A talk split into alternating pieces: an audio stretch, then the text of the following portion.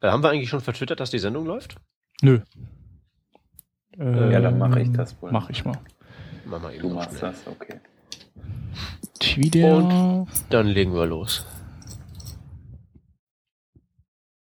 Hallo und herzlich willkommen zur Revision 163 von Working Draft. Heute sind an Bord der Hans. Ja, hallo. Der Shep. Guten Abend. Und meine Wenigkeit, der Peter. Wir drei sind an Bord. Was nicht an Bord ist, das sind die Themen, denn irgendwie ist diese Woche nicht so wahnsinnig viel passiert. Wir haben ein paar Links, aber sonst nix. Deswegen spielen wir heute Glücksrad und zwar spielen wir CSS Glücksrad. Hans, darf ich dich als Glücksfee rekrutieren für das erste Durchscrollen durch die Liste der Spezifikation? Sehr, sehr gerne. Okay, ich lasse jetzt hier gerade mal so die Ma das Mausrad fliegen und du sagst Stopp.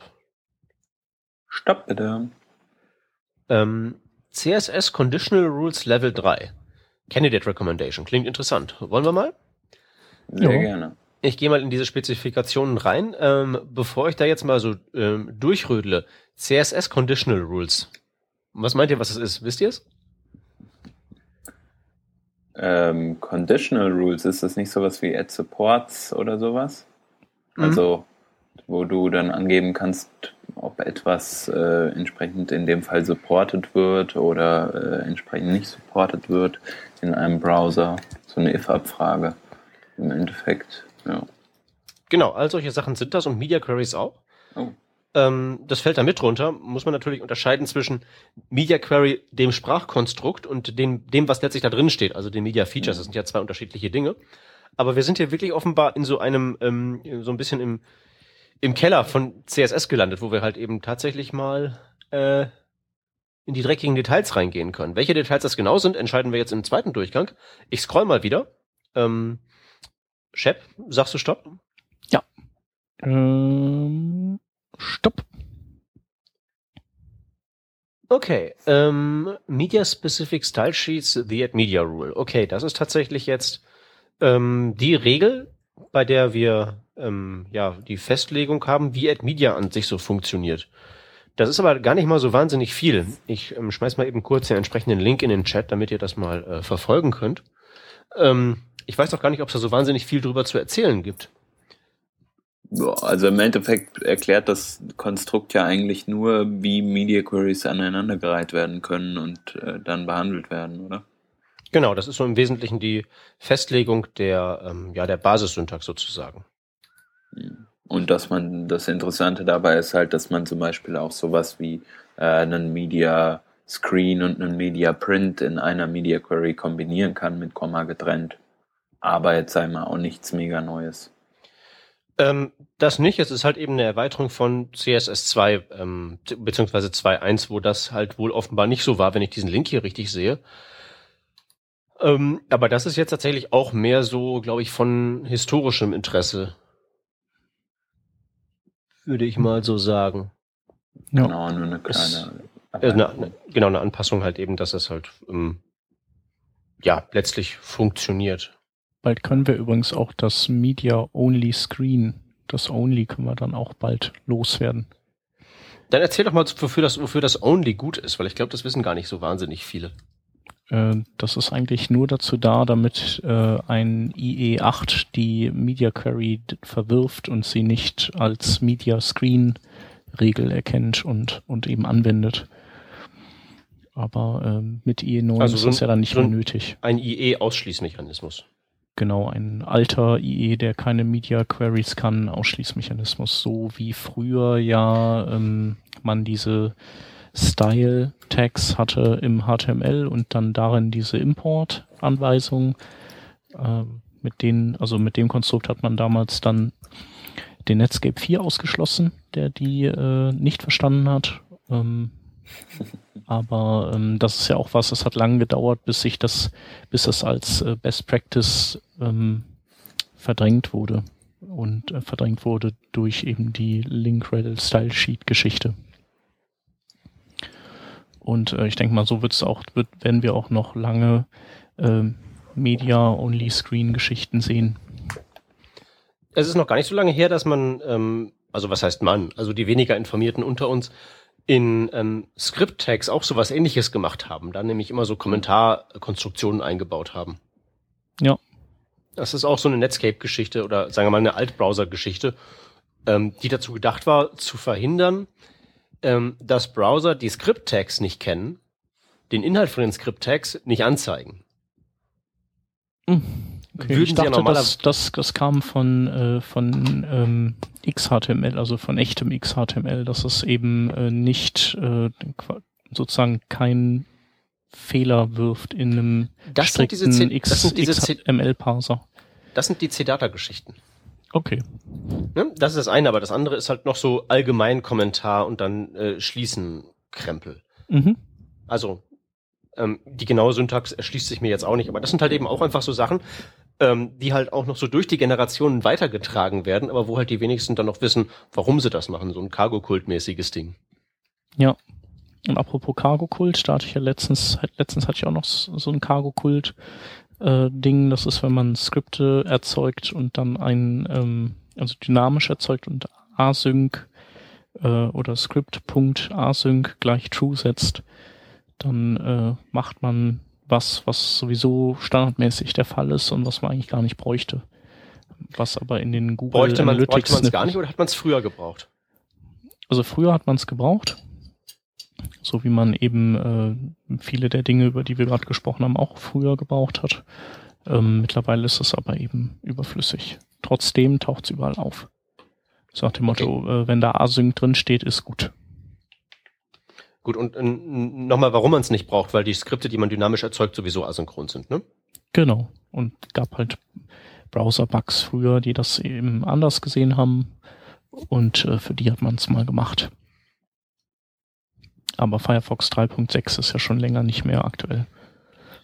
Weilt nicht mehr unter den Lebenden, nee. nee. Genau. Tja. Okay, gut. Ähm, wollen wir ähm, in den Conditionals bleiben? Ich glaube, so wahnsinnig spannend ist das nicht. Wir könnten einfach zum nächsten Thema übergehen. Ja. Denke auch. Machen wir das. Okay, gut. Dann gehen wir zurück in die Übersicht der Spezifikation. Und, ähm, na, wo ist er denn? Hier. Und ich scrolle mal wieder. Hans, ich überlasse dir wieder den ersten Schuss. Dann sage ich jetzt Stopp. Äh, CSS Marquee. Wir sind so leicht auf dem Retro-Trip, oder? Wo sind wir gelandet? Ähm, CSS Marquee Module Level 3. Oh. W3C Candidate Recommendation. Version vom 5. Dezember 2008. Hm. Okay. Äh, okay, ähm, es gibt offenbar äh, die Eigenschaften, ähm, also jetzt mal so, ist, ist jemand von euch ähm, intim vertraut mit den Marquee-Eigenschaften von CSS, die es da offenbar gibt? Nein. Okay. nee. Ähm, ich ähm, bin mal eben so frei, wieder den Link der Spezifikationen in den Chat zu pasten. So. Ähm, offenbar gibt es ähm, ja die Möglichkeit, solche Marki, solche Tickerartigen Geschichten festzulegen, unter Zuhilfenahme von Eigenschaften wie Marki Style und ähm, Play Count und Speed und solchen Sachen. Also wofür, wofür man früher diesen guten alten ähm, HTML-Tag hatte, hat man jetzt offenbar eine CSS-Eigenschaft. Mhm. Äh, wer, wer hätte das gedacht? Ich nicht. Also ich wusste, dass, es, dass das existiert, aber ich ähm, war mir jetzt nicht darüber klar. Ich meine, Candidate Recommendation ist ja schon echt eine, äh, sagen wir mal, relativ weit gediehen. Das ist ja relativ stabil. Gibt's das in irgendwelchen Browsern? Das wäre auch meine nächste Frage äh, gewesen. ich habe gerade Can I Use aufgerufen, aber finde nix. Okay, das muss ja, das muss ja nicht zwingend was heißen. Ähm, MDN? MDN hat das Marquis-Element, äh, aber Marquis-CSS-Eigenschaft. Gucken. Äh, nee, Pustekuchen. Äh, scheint so, als könnte WebKit das eventuell unterstützen.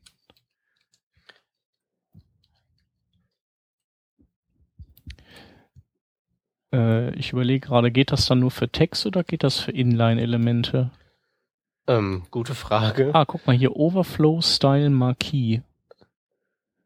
Äh, okay, das gilt das müsste man ja relativ, müsste man ja einfach eigentlich jetzt relativ leicht ausprobieren können, oder? Wir nehmen jetzt einfach irgendein so irgend so Element im Browser, untersuchen das, geben dem Overflow Style Marquee und gucken mal, ob der Browser das versteht. Weil ich überlege gerade, mir fällt ein, mit der Eigenschaft könnte man ja auch cool so ein, ähm, so ein unendlich ähm, rundgehenden Bilderslider machen oder so. Mhm. Also Overflow Style kennt Chrome schon mal nicht. Was ist mit WebKit Overflow Style? Aha, das kennt er. Nee, kennt er nicht. Ha. Ähm, ja, scheint so mittelgut unterstützt zu sein. Ich glaube, das ist jetzt etwas, was wir jetzt nicht in epischer ja. Breite werden diskutieren können, fürchte ich, oder? Ja, ist auch nicht, eigentlich nicht so eine spannende Eigenschaft. Aber trotzdem ja, gut, das ja. mal so auf dem Schirm zu haben. Ja, aber Bilderslider, ich weiß ja nicht. Bist du da nicht eigentlich besser beraten, wenn du das einfach mit CSS Positionierung oder Transforms machst und dann halt in der Transition oben drauf klebst? Ja, ich meine halt, das, das Ding ist, wenn du, ähm, du hast halt oftmals, dass du so Slider bauen musst, die du unendlich durchrotieren kannst. Da musst du immer hinten Elemente wegnehmen und wie die wieder vorne dran kleben. Und ähm, ja, manchmal gibt es eben auch den Fall, dass du, ähm, dass du so wenig Elemente hast, dass die vielleicht links und rechts wieder zu sehen sind und das halt alles schwierig. Also da kann man höchstens irgendwann mal überlegen mit diesem Mods-Element.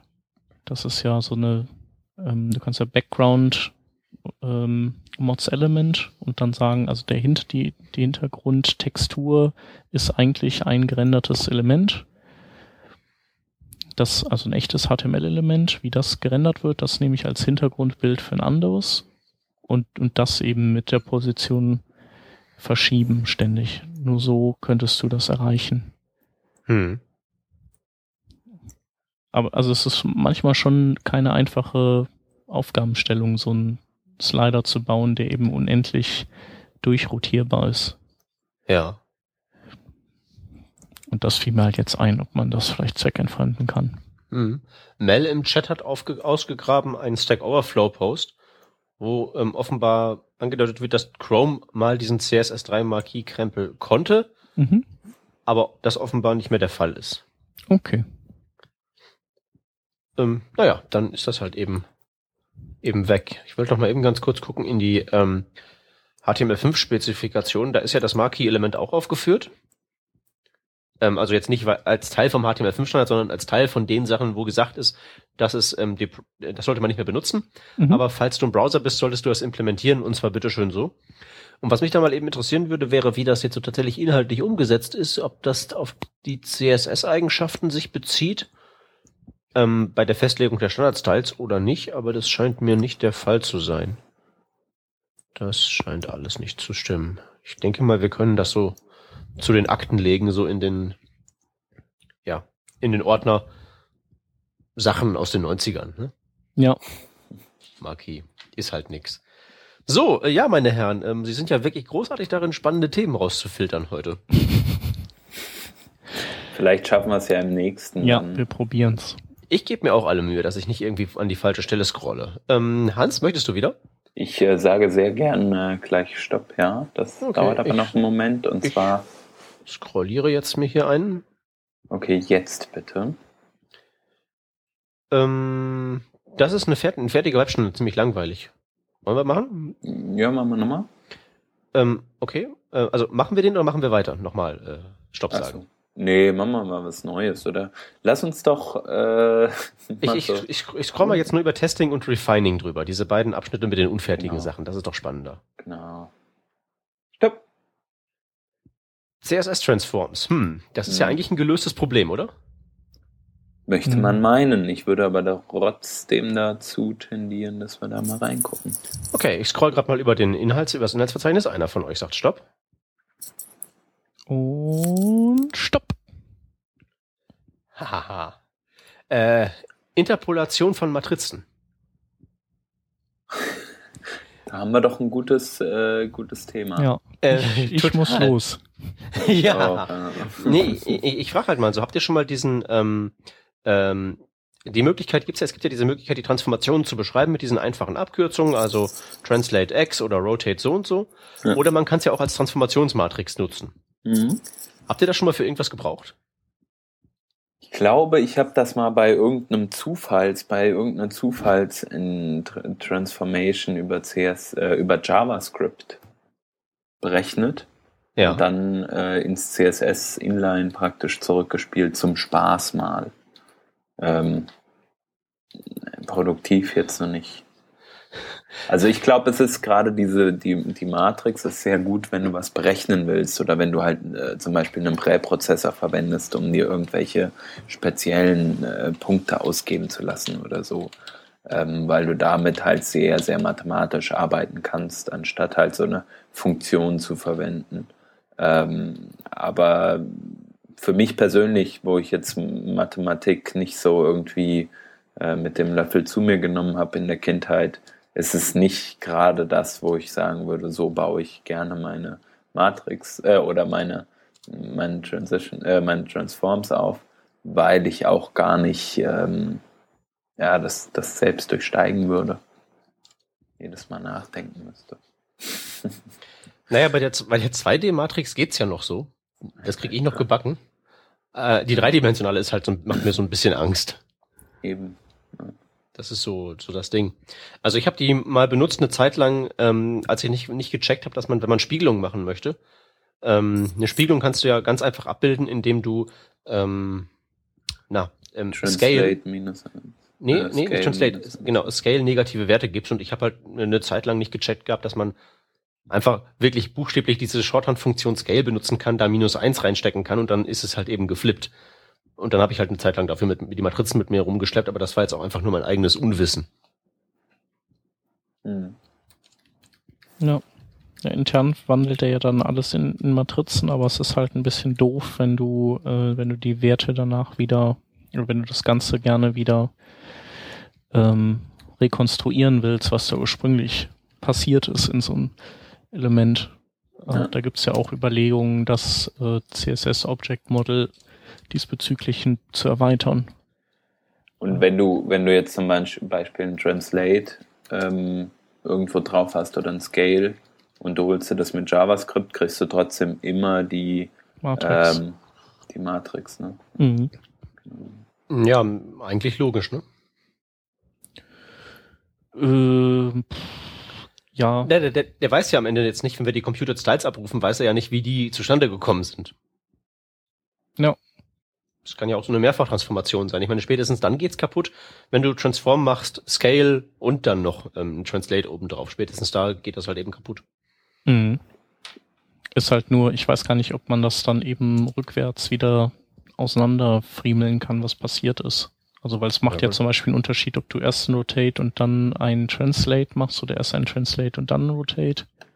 Mhm. Und ähm, so Sachen sind halt manchmal ich meine, das ist natürlich auch ein Luxusproblem, aber es gibt halt schon mal den Fall, wo man das wissen müsste. Und dann, ja, Pech gehabt.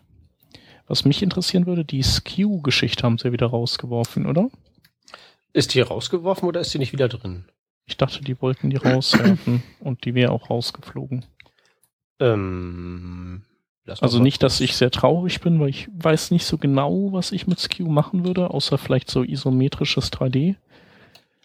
Ähm, aber das ist doch ein, schon mal ein valider Einsatzpunkt. Also in den Spezifikationen hier steht sie drin. Okay. Ähm, also war aber auch mein Kenntnisstand, das zumindest mal zur Diskussion stand, das rauszuwerfen. Ähm, weil das ähm, also zur Erklärung Skew ähm, ist, ist im Prinzip so, ein, so eine Trapez, äh, Trapez, ist es Trapez? Doch eine trapezförmige Verzerrung des Elements. Also keine perspektiv perspektivisch korrekte, aber eine, die, wo halt quasi eine Seite nach oben gezogen wird und dadurch die anderen Linien dann schräg sind. Ja. Also ich meine auch die, ähm, das Problem war halt, das wollte man rausschmeißen, weil das eine Zeit lang halt eben schlecht spezifiziert war. Und jetzt steht in den Spezifikationen auch noch drin, dass das, ähm, dass es so ist, wenn man Skew benutzt, ähm, kriegt man was anderes raus, obwohl man ähm, im Prinzip ja das gleiche beschreibt, also auf der, ähm, na, das Element in, in, in der Richtung so verzerren, in der Richtung so verzerren. Man kriegt, wenn man Skew benutzt, was anderes raus, als wenn man Skew X und Skew Y benutzt. Okay. Ähm, das hat aber nur historische Gründe und sie können es halt wohl nicht mehr ändern, weil halt eben zu viele Browser da draußen das jetzt auf diese oder, andere, diese oder jene Art machen. Aber jetzt so ganz ehrlich, ähm, Ich vermisse das jetzt auch nicht, sehe ich auch nicht jeden Tag. Ja. Also ich, ich habe ich habe es einmal gesehen als isometrisches Ding und dachte mir, ja, ist okay, hat mich aber jetzt auch nicht so wirklich umgehauen und äh, ansonsten nie benutzt. Obwohl doch einmal mhm. habe ich es benutzt, äh, um um so die so schräge Schatten so mit als Pseudo-Element so zugespitzte Schatten hinter ein Objekt zu setzen, die ich dann noch geblurrt habe. Aber ich glaube, ich hätte es auch überlebt, wenn ich keinen Skew gehabt hätte. Ich glaube auch. Das muss aber jetzt wirklich so ein sehr exzentrischer Schatten gewesen sein. Ja, ja, das war einer von denen, die dann so, weißt du, die nicht. Ach, die so aussehen wie dieser Internet Explorer Filter. Wie dieser Internet Explorer Filter? Ja, Internet Explorer hat doch auch so ein, so ein Schatteneffekt, der halt auch so kantig ist, wo du halt eben wirklich so hast die Box und mhm. dann geht an den Ecken jeweils so im 45 Grad Winkel hinten was so raus. Ach so, so Long Shadow mäßig. Ja, genau. Ja, nee, ich meine, es gibt ja, ich meinte so einen Schatten, wo, so weißt du, dass der so aussieht, wie wenn die Kanten so ein bisschen hochgebogen werden von dem Ding, das Schatten wirft. Ah, also der quasi okay, ja, in der ja. Mitte am wenigsten ist und zu den Seiten weitere Schatten wirft. Ja. Das war auch so ein Design für Elefants, den die Welt jetzt nicht gebraucht hätte, glaube ich. Kann man machen, muss man nicht. Ja. ja. Ja. Genau hier, die, die 3D-Matrix ist eine äh, 4x4-Matrix. 16 Werte muss man da angeben, um die 3D-Transformation zu beschreiben. Gut, dass ja, ich nie Mathe studiert habe. Ja. Und auch nicht Informatik. Ja, also ich, ich, ich, ich glaube ja, dass mit dem das, das, das 2D-Ding, das kann man sich mit Wikipedia ganz gut erarbeiten, finde ich. Ähm, auch wenn man jetzt nicht so der Nerd ist. Bin ich nämlich auch nicht. Also ich wäre seinerzeit wegen Mathe fast nicht zum Abi zugelassen worden. So schlimm war das, ja. Das 2D-Zeug finde ich aber kann man, kann man hinkriegen. 3D, ja, weiß ich nicht. Aber es ist wirklich nicht so, dass man das jetzt ständig bräuchte. Ja. Okay. Ansonsten ähm, ist, gilt noch zu erwähnen, äh, was du ja auch schon mal hier erzählt hast und geblockt hast, dass ähm, Transforms automatisch, also quasi äh, ähm, implizit einen neuen Stacking-Kontext eröffnen. No? Ja, das stimmt. Das musst du jetzt aber nochmal erklären.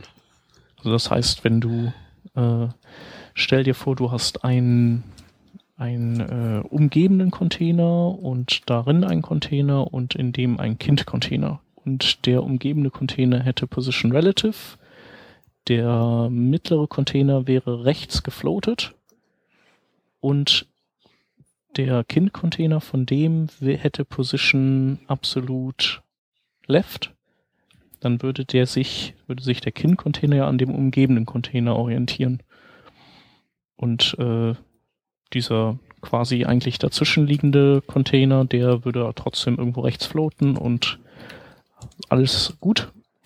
Und wenn du diesem rechts floatenden Container aber einen Transform gibst, dann äh, hängt auf einmal das Kind-Element links an diesem rechts gefloateten Container, obwohl der keinen Position Relative hatte, obwohl der keinen Position Absolute hatte oder irgendwas. Ähm, dann kommt das sozusagen Huckepack mit dem Transform als äh, ja, implizite, ähm, impliziter Stacking-Kontext. Genau, der Grund ist halt eben ganz einfach, dass man die Transformation so verstehen muss, dass die wirklich nur das gesamt zusammengerechnete Erscheinungsbild transformiert und da spielt halt eben so Zeug, wie dass da noch irgendwas drunter liegt und drüber geschoben ist und so, kann da keine Rolle spielen, weil das halt eben nicht das Erscheinungsbild von dem Elternelement und seinen Kindelementen ist, sondern irgendwie ein äußerer Einfluss und der findet halt eben nicht statt. Ja. Ich werde den entsprechenden Artikel, den werden wir mal kurz sehen, den habe ich gerade ausgegraben, den verlinken wir dann auch in den Shownotizen zum nochmaligen Nachlesen. Mhm. Wie ist das bei Opacity? Ist das auch der Fall, ne? Wenn die nicht eins oder null ist? Ähm, das weiß ich jetzt tatsächlich nicht. Ich glaube schon. Ich teste das mal. Okay, ich versuche das mal so lange den ähm, Spezifikationen mal zu entnehmen. Muss man natürlich jetzt mal wissen, wo denn Opacity spezifiziert ist. Ist das im Color-Module? Das würde mich aber wundern. Lass mal schauen. Opacity. Ich meine, ich hätte das irgendwo Doch. mal mitbekommen. Opacity ist auch in den, im CSS3 Color Module ähm, aufgeführt. Interessant. Lum, badum, badum, badum, badum. Äh, ja, genau, gleiches Problem. Mhm. Genau, aber glaube ich nicht, wenn es eins oder null ist oder sowas, oder?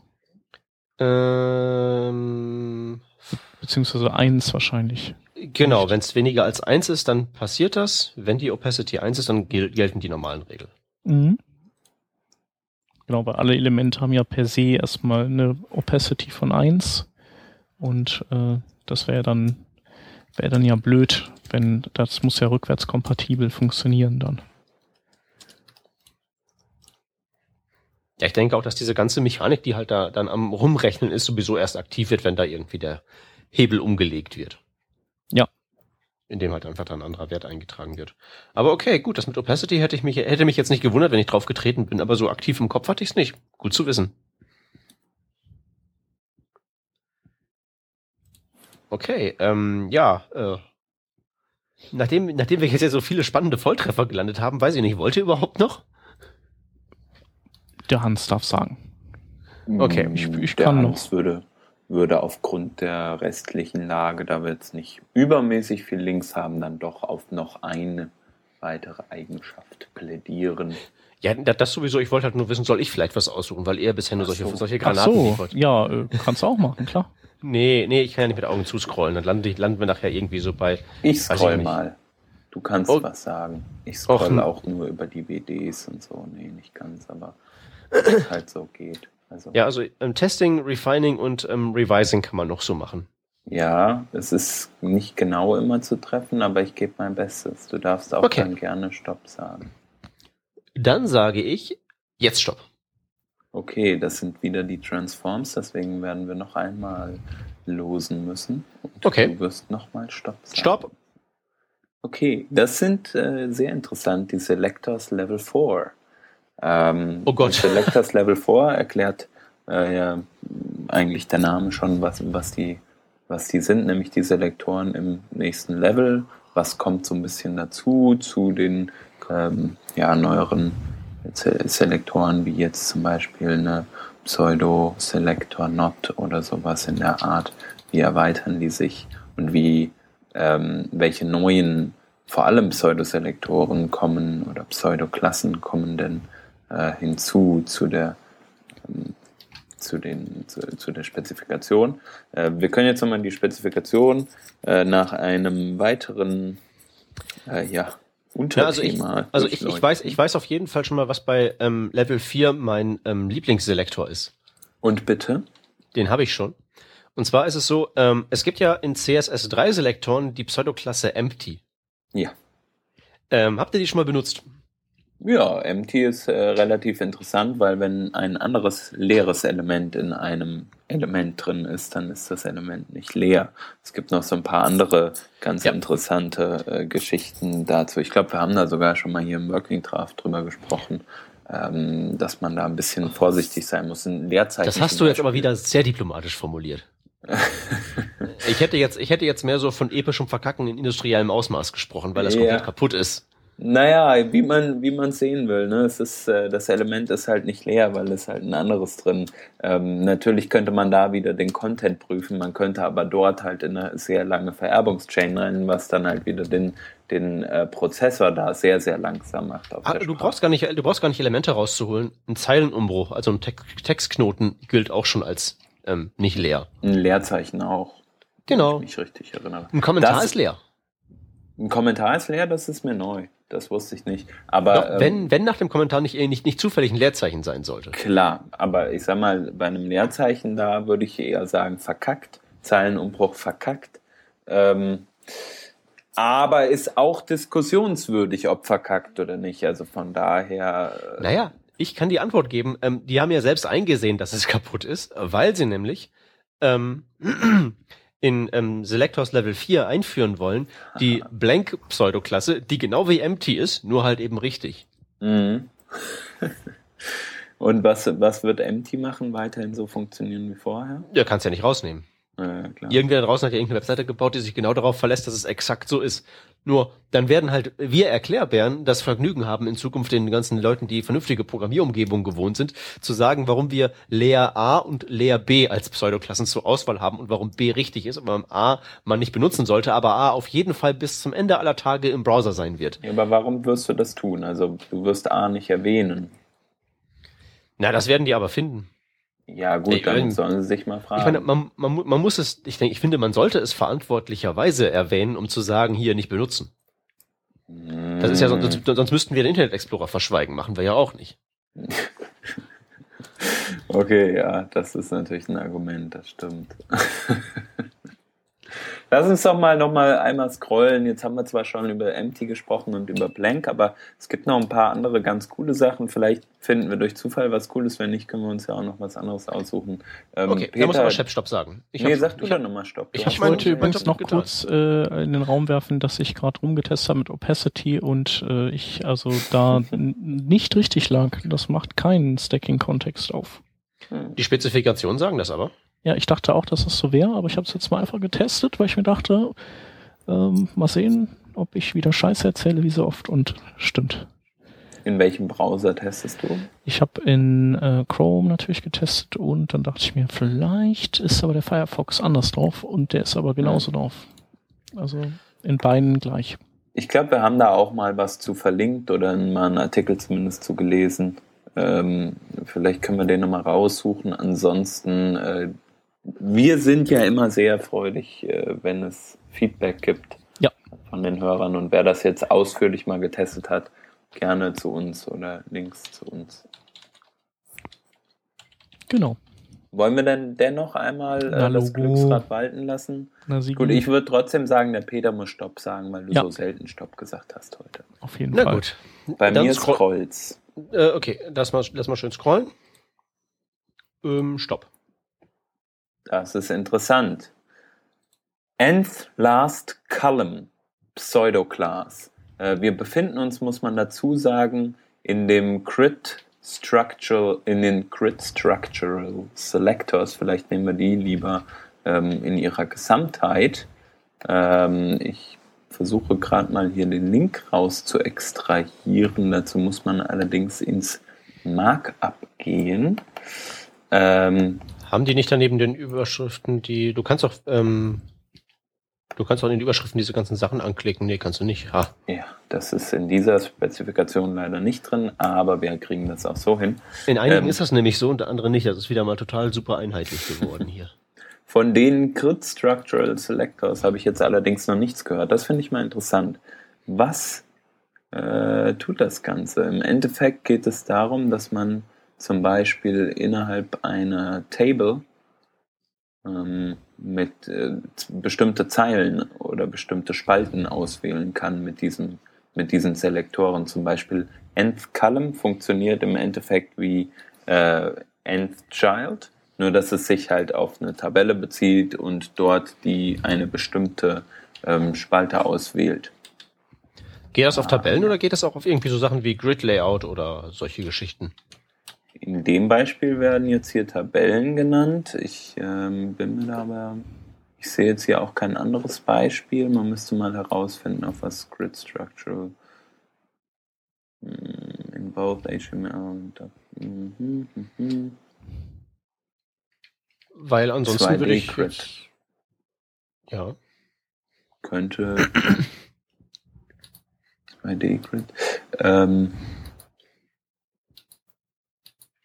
Was noch relativ interessant ist anscheinend, es gibt einen neuen ähm, Combinator, und zwar den sogenannten Column Combinator. Ähm, was der wieder jetzt genau funktioniert, habe ich noch nicht verstanden. Auf jeden Fall kann man damit, äh, sieht er aus wie ein Oder-Oder, also zwei Pipes. Ähm, und es repräsentiert äh, die, die, die Verbindung eines Column-Elements zu einem Zellenelement. Verstehe ich nicht ganz. Versteht das einer von euch? Kennt das Ding einer von euch überhaupt? Also nee, ich glaube auch, da, da ist noch nicht viel zu kennen. Das Zeug ist halt eben alles total reiner Papiertiger. Nichts davon geht irgendwo, soweit ich weiß.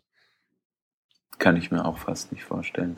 Ich glaube, wir lassen es mal dabei bewenden und sagen äh, vielleicht nochmal ähm, generell was zu der äh, Column Select, äh, zu der Selector 4 Spezifikation. Vielleicht, äh, was da relativ interessant ist, finde ich zum Beispiel, ist, ähm, ist zum einen, dass man darüber nachdenkt, einen Parent Selector einzuführen, mit dem man den darüber liegen, die darüberliegenden Elemente äh, von einem anderen Element zum Beispiel selektieren kann.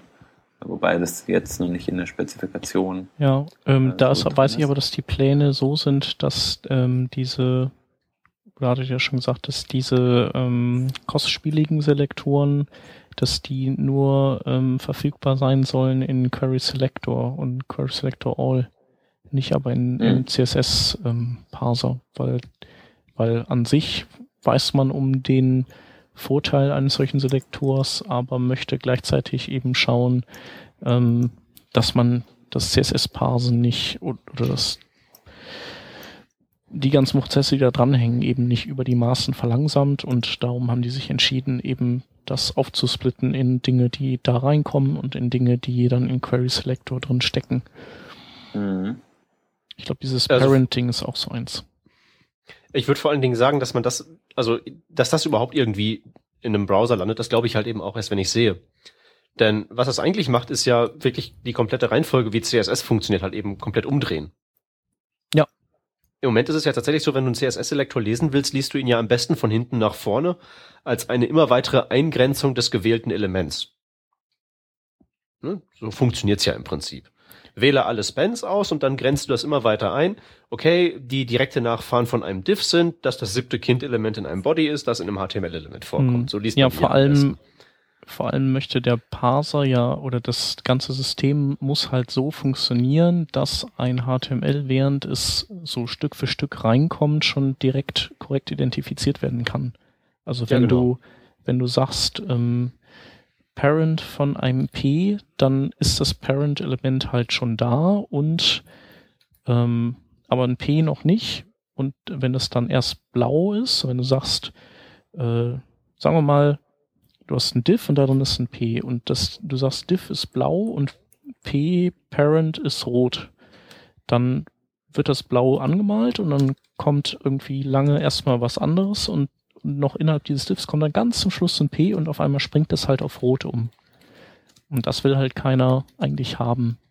Und darum gab es. Ja, vor allen Dingen, man müsste halt eben alles umbauen, damit das überhaupt passieren kann. Würde ich mal annehmen.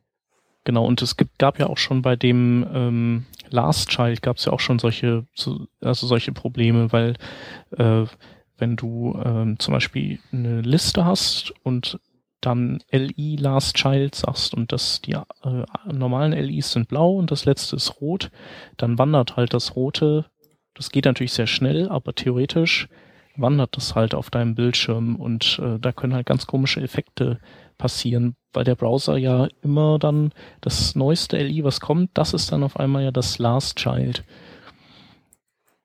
Und mhm. ähm, ich weiß gar nicht, teilweise machen die Browsers dann bei solchen Dingen so, dass die Last Child erst painten, wenn dieses Parent dann wieder geschlossen wird.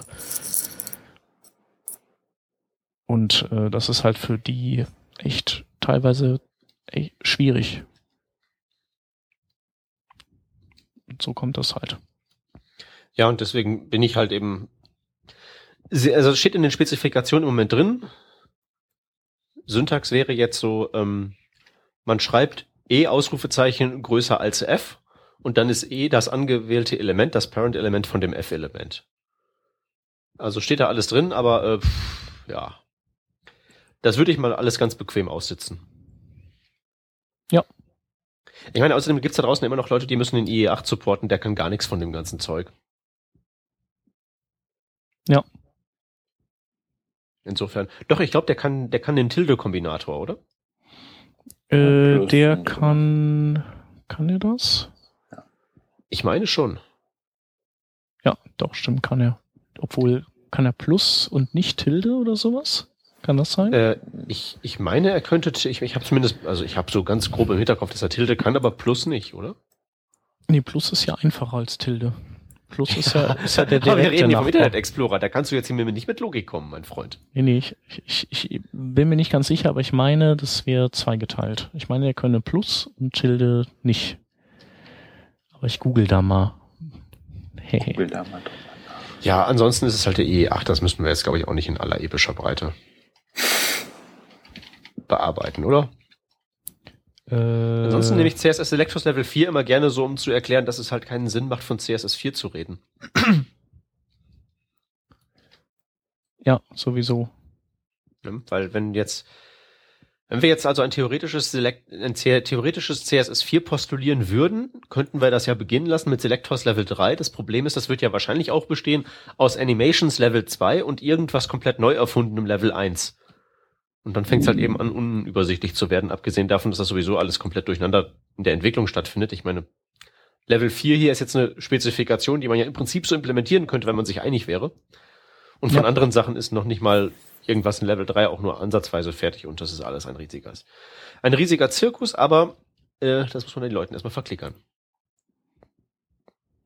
Also übrigens der äh, das der Plus Selector, also der Adjacent Sibling Selector wird selbst vom IE7 unter, äh, verstanden und der General Sibling Selector auch vom IE7 schon.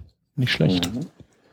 Okay, das wusste ich nicht. That I wouldn't have thought. Indeed. Coole Sache. Ja, damit würde ich sagen, äh, haben wir auch das Thema abgeschlossen. Mhm. Ähm, wollt ihr euch gern noch einem weiteren widmen oder wollen wir lieber in die Links reinlunzen?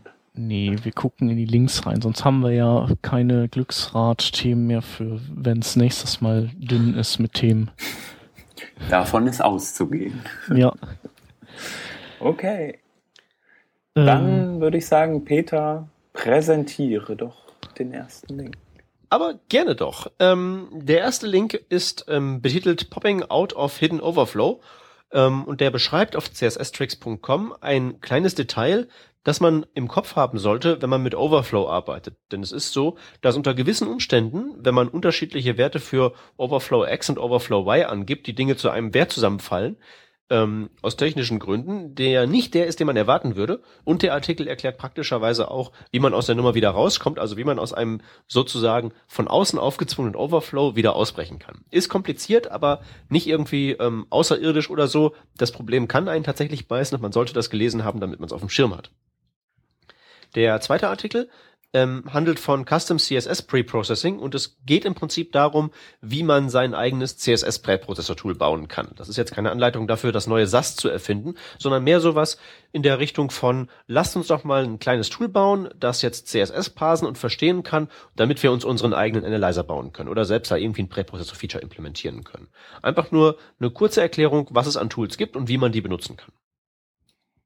Ich habe als ersten Link äh, einen Veranstaltungshinweis und zwar in Kleve am Niederrhein gibt es das ähm, Codefest. Ähm, das wird, äh, oh, das ist in fünf Tagen schon. Und ähm, ja, da gibt's Talks und es geht, äh, soweit ich das verstanden habe, darum, Open Data ähm, Daten zu nehmen und mit denen was Cooles zu bauen ähm, eine neue App oder was weiß ich, ein Mashup und jeder ist eingeladen, dahin zu gehen. Dann haben wir als zweiten Link von mir noch ähm, JavaScript-Debugging-Techniken, die man so, über die man sonst nicht alle Tage hört, ähm, wo man ähm, äh, was kann man da machen? Man kann äh, hier Dingens Breakpoints äh, einfach an Funktionen dranhängen oder man kann ähm, mit speziellen Funktionen oder kann man auch native ähm, Funktionsaufrufe des Browsers ähm, mit einem Debugger versehen. So.